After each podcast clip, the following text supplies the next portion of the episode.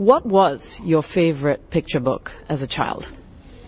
I loved many children's books, but if I had to pick one, it would probably be everyone's favorite children's book, apparently, which is Where the Wild Things Are by Maurice Sendak. It's still one of my favorite books, actually, to this day. So, That was around then? yes, that book was published in 1963, many years before I was born. So, And why, in your opinion, a picture book so important? Well, I think the first answer is probably that we want kids to be excited about reading and learning, and hopefully go on to have lifetimes of being curious and you know asking questions and finding answers. And I think a lot of that begins by them exploring the words and pictures in picture books. Now, as a picture book writer, th- there's a lot to be said about, well, there are certain writers who write, and then there are those who illustrate, and publishing houses match them up together. Uh, and then there's this whole od- other train of thought which says, well, no, to be a picture book author, you must be the illustrator yourself. What's your opinion on this? Well, I have to be careful. I have many amazing friends who are authors and amazing friends who are illustrators, and some of us who are both authors and illustrators. I think everybody has something to offer. You know, a good idea is a valuable thing, whether it's coming from somebody who illustrates or not. I happen to like the fact that I can do both because I get the opportunity to really create a world, you know, come up with an idea for a story, figure out what the characters look like, and the setting and the style of the artwork, and all of these things can help tell a story. So for me, um, having that much control is usually essential to tell the story that I really want to tell. But you drew a very interesting example when you were talking uh, about your book, Children Make Terrible Pets. Uh, you showed us a picture of Lucy and her pet child in the Kangaroo and Joey outfit, and you said, had I written a sentence there which said, then Lucy took her child pet, you know, out for a ride in her kangaroo costume, that that would have been a total waste because that sentence depicts exactly what you illustrated. So my question is, when a writer who is not an illustrator writes a picture book, how do they go about thinking about how to write it, not knowing who the illustrator would be? Well, I think the best children's book authors are visual thinkers who uh, who sort of address that issue as they're writing their story. And so, um, you know, I think all too often they don't think that way, and they d- describe things that can just be shown with pictures. I actually give workshops for authors and illustrators.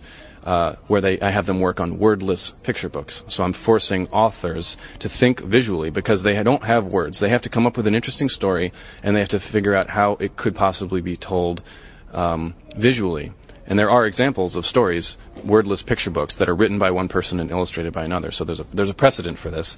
Uh, and I think that exercise is, can be extremely beneficial to both authors and illustrators to kind of get them in the mindset of, of visual storytelling, which is what we're doing.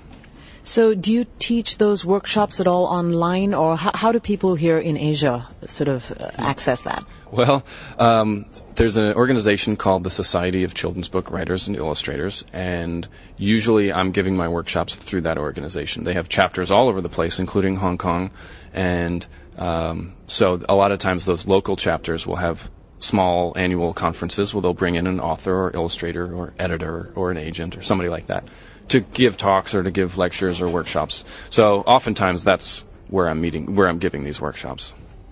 Now, why are you he- here in Asia? Um, is it just because the festival brought you out, or why are you really here?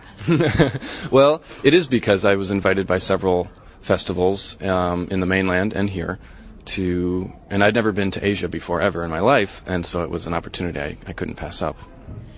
Do you think that Asian themes are underrepresented in the picture book world?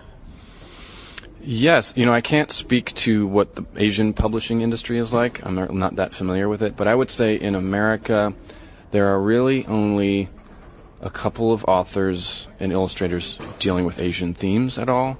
Um, some of them do it exceptionally well. So I think, you know, the few a- Asian themed books that are being created are are amazing, but there's not that many of them.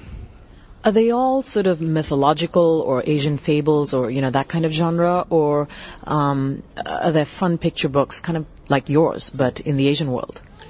Mostly, probably, the books are, are, are more traditional in in that way. But um, you know, a friend of mine and a great author and illustrator who whose books are available here. Her name is Grace Lin, and she is one of one of several authors and illustrators who are making more kind of contemporary stories that happen to include Asian characters and Asian, you know, families and things like that. So, what is your advice to authors who want to create Asian picture books? Well, again, it kind of depends where they are. I suppose in in America, there's there's a, a small but uh, but real demand for Asian picture books. I imagine the demand in Asia is far greater. Uh, again, I'm not that familiar with the Asian publishing world, but um, you know, in America and North America, I would say, um, you know, more than anything, I try to make stories that appeal to as many people as possible.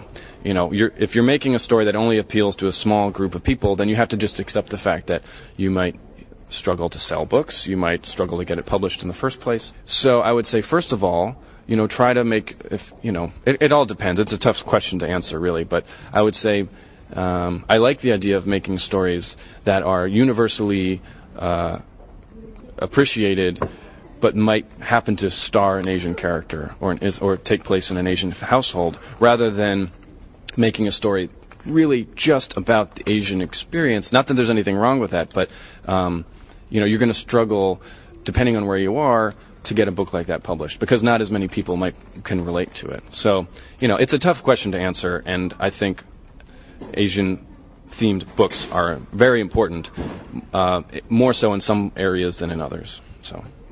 And last question on this one: What is your advice for young, aspiring writers, kids who want to grow up to be picture book writers?